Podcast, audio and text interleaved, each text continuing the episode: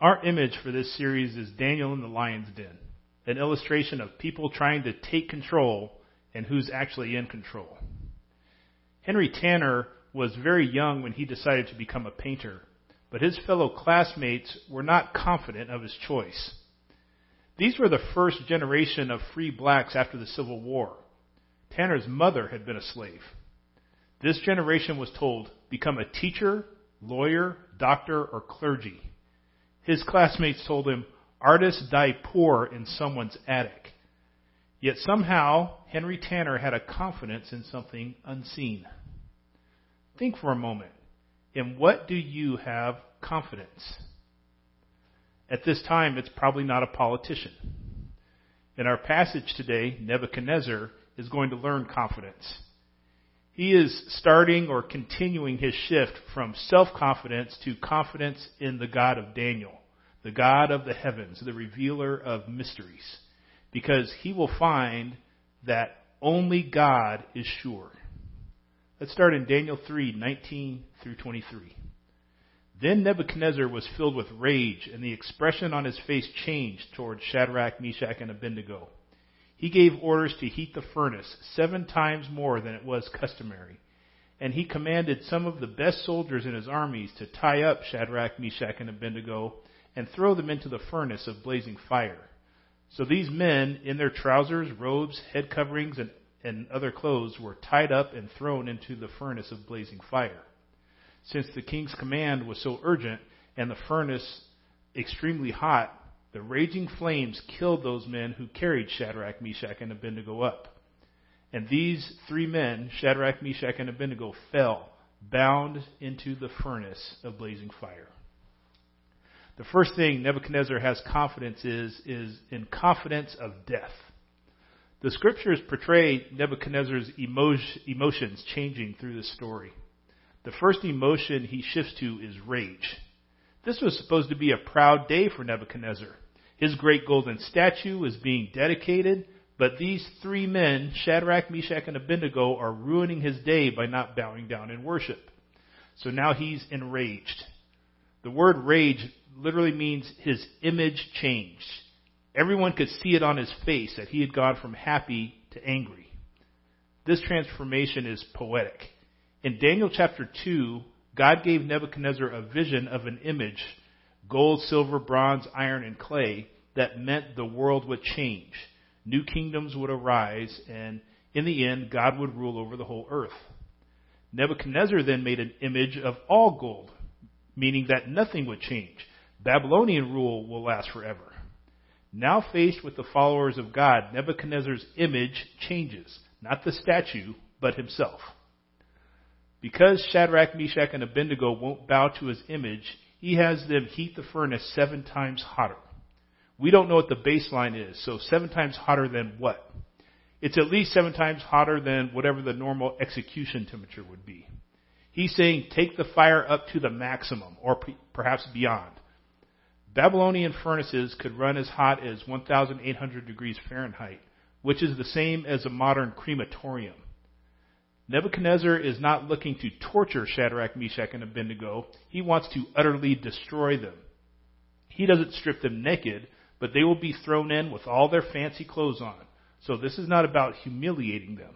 He wants to destroy every trace of them. He will immolate them to ash and smoke. Burning meat this way is one way of sacrificing to a god. If Shadrach, Meshach, and Abednego won't bow, then they will be sacrificed. Nebuchadnezzar is taking no chances. He has these three men tied up, and he uses his strongest soldiers to do it. He made sure the fire was so hot that the strong soldiers that threw Shadrach, Meshach, and Abednego into the furnace died by fire in the process. And then the three men were thrown in. There was no escape. Nebuchadnezzar had executed people by fire before. And now people just in proximity to this fire are dying. Nebuchadnezzar is confident of death. Depending on our age and health, we don't often think about death.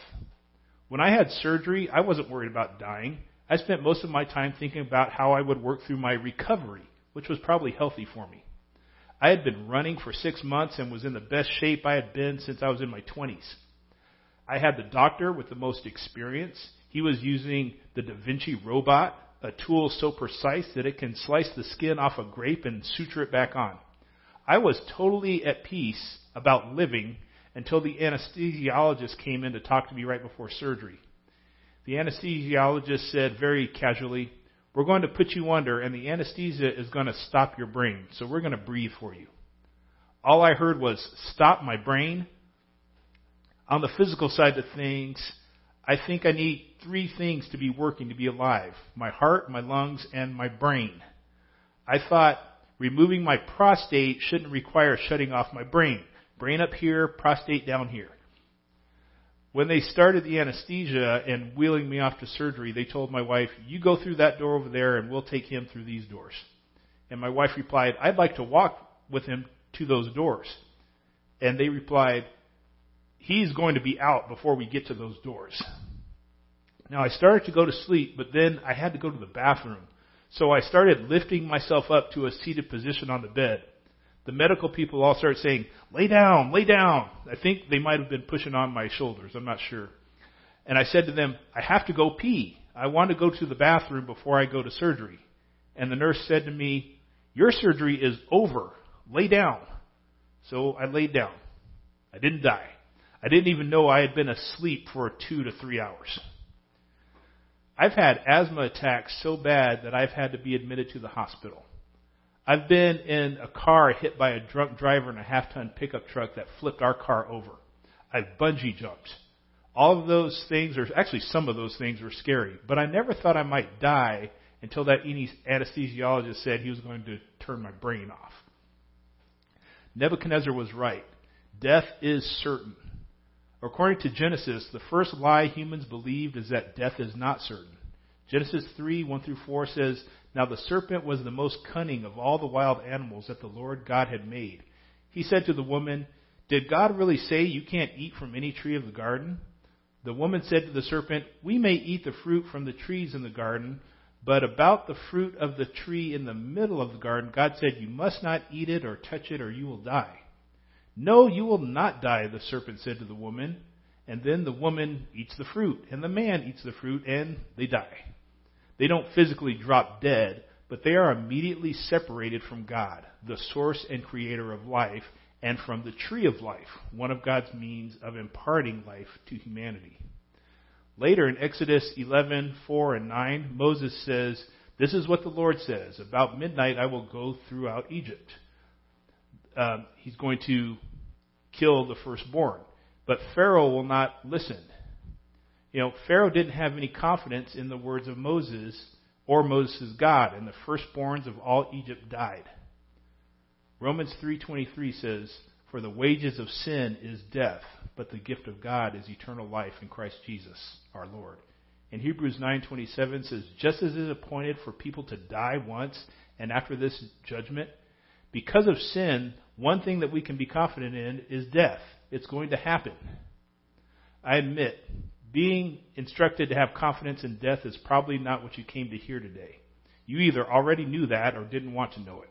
And that's why we're not going to end the story there. Daniel 3, 24 through 26. Then Nebuchadnezzar jumped up in alarm. He said to his advisers, Didn't we throw three men bound into the fire? Yes, of course, your majesty, they said to the king.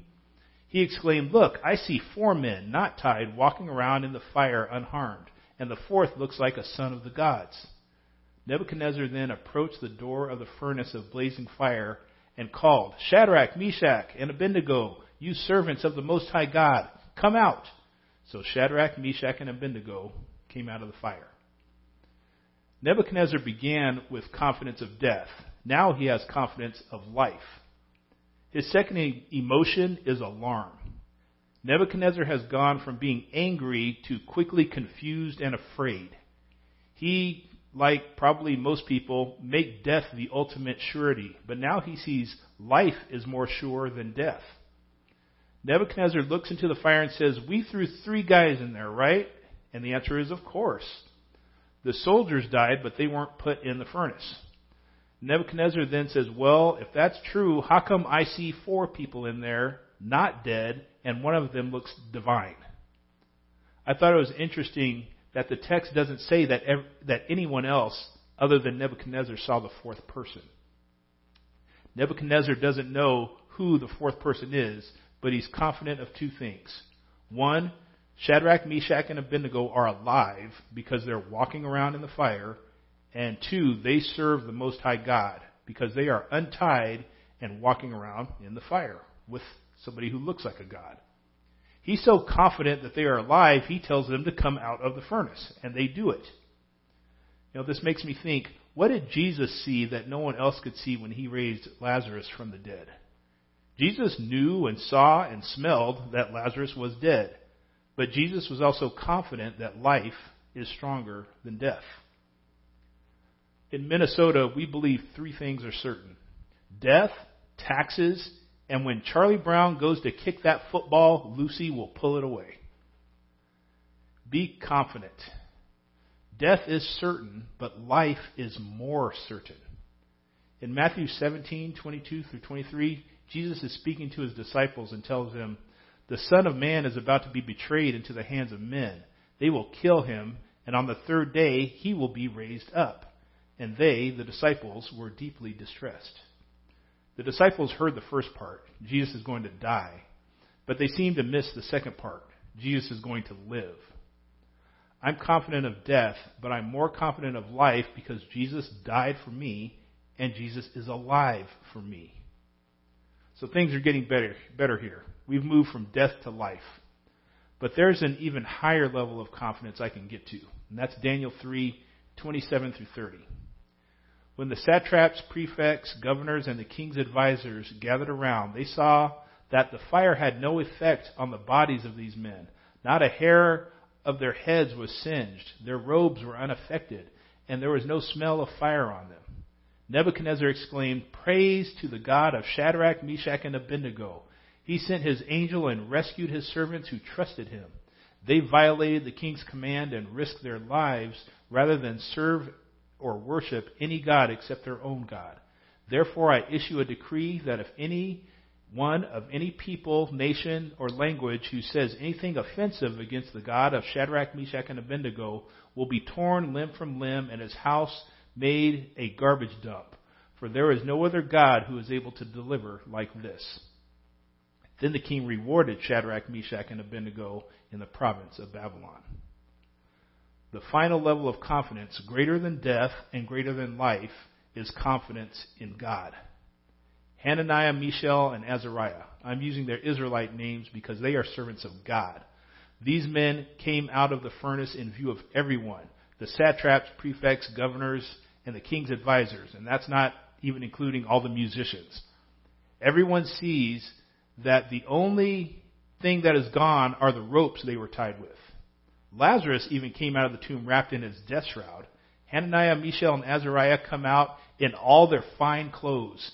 Their clothes are not burned, not a hair on their head is even singed. They don't even smell like smoke. Now we have Nebuchadnezzar's third emotion. He's gone from rage to alarm to praise.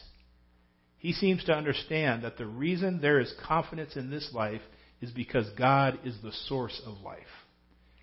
Ancient religions, and even some modern ones, have deities of life, often a fertility or mother goddess, and a god of death. The two are balanced. However, God is sure because He is the God of life, and if He takes away His life, what remains? Death. Nebuchadnezzar gives praise to the God of Shadrach, Meshach, and Abednego because he protected them from certain death, giving them life. And Nebuchadnezzar fears this God because he commands that nobody say anything offensive against their God. You don't want to offend the God of life and death. If anyone offends the God of life and death, Nebuchadnezzar will make sure that person dies. He's going to have them dismembered and their house made into a garbage dump.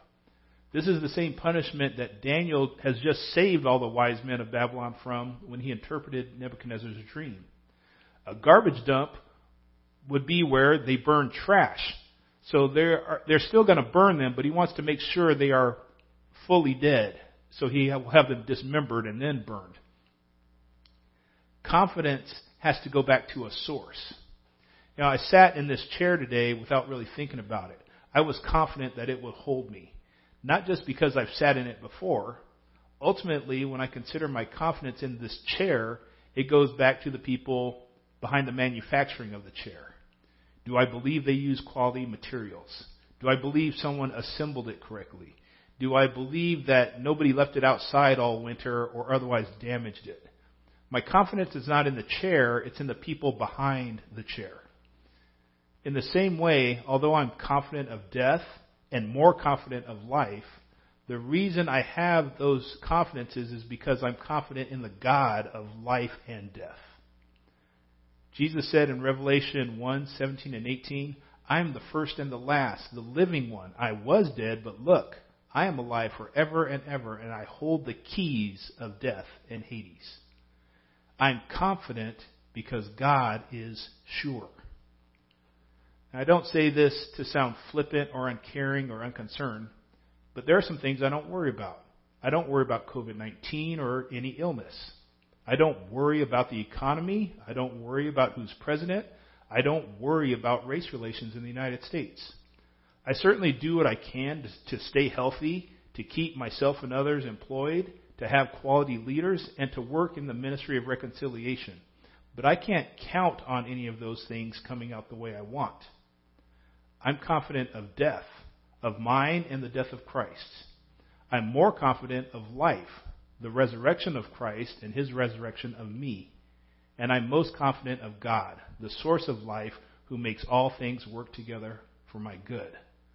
For I am convinced that neither death, nor life, nor angels, nor principalities, nor things present, nor things to come, nor powers, nor height, nor depth, nor any other created thing will be able to separate me from the love of God which is in Christ Jesus our Lord. Let's pray from Psalm 106. We praise God and give thanks to the Lord, for you are good. Your faithful love endures forever. We could never list all the mighty acts you've done or proclaim all the praise due you. Happiness is found by acting in righteousness and justice at all times, just as you do, God. Remember us, Lord. Show us your favor and bring us your salvation, not just so that we can enjoy it, but so that we can share it with others who need forgiveness. May we never exchange you for anything less confident. Amen. As you reflect on this message, think of one thing that resonated with you, one thing that challenged you, one thing you want to learn more about, and one thing you will do based on what you have heard. And I'd like to leave you with this blessing from God the Most High, whose ways are mercy and truth, who leads you to his heavenly throne. May he preserve your life according to his promise, keep you from all harm, and watch over your life.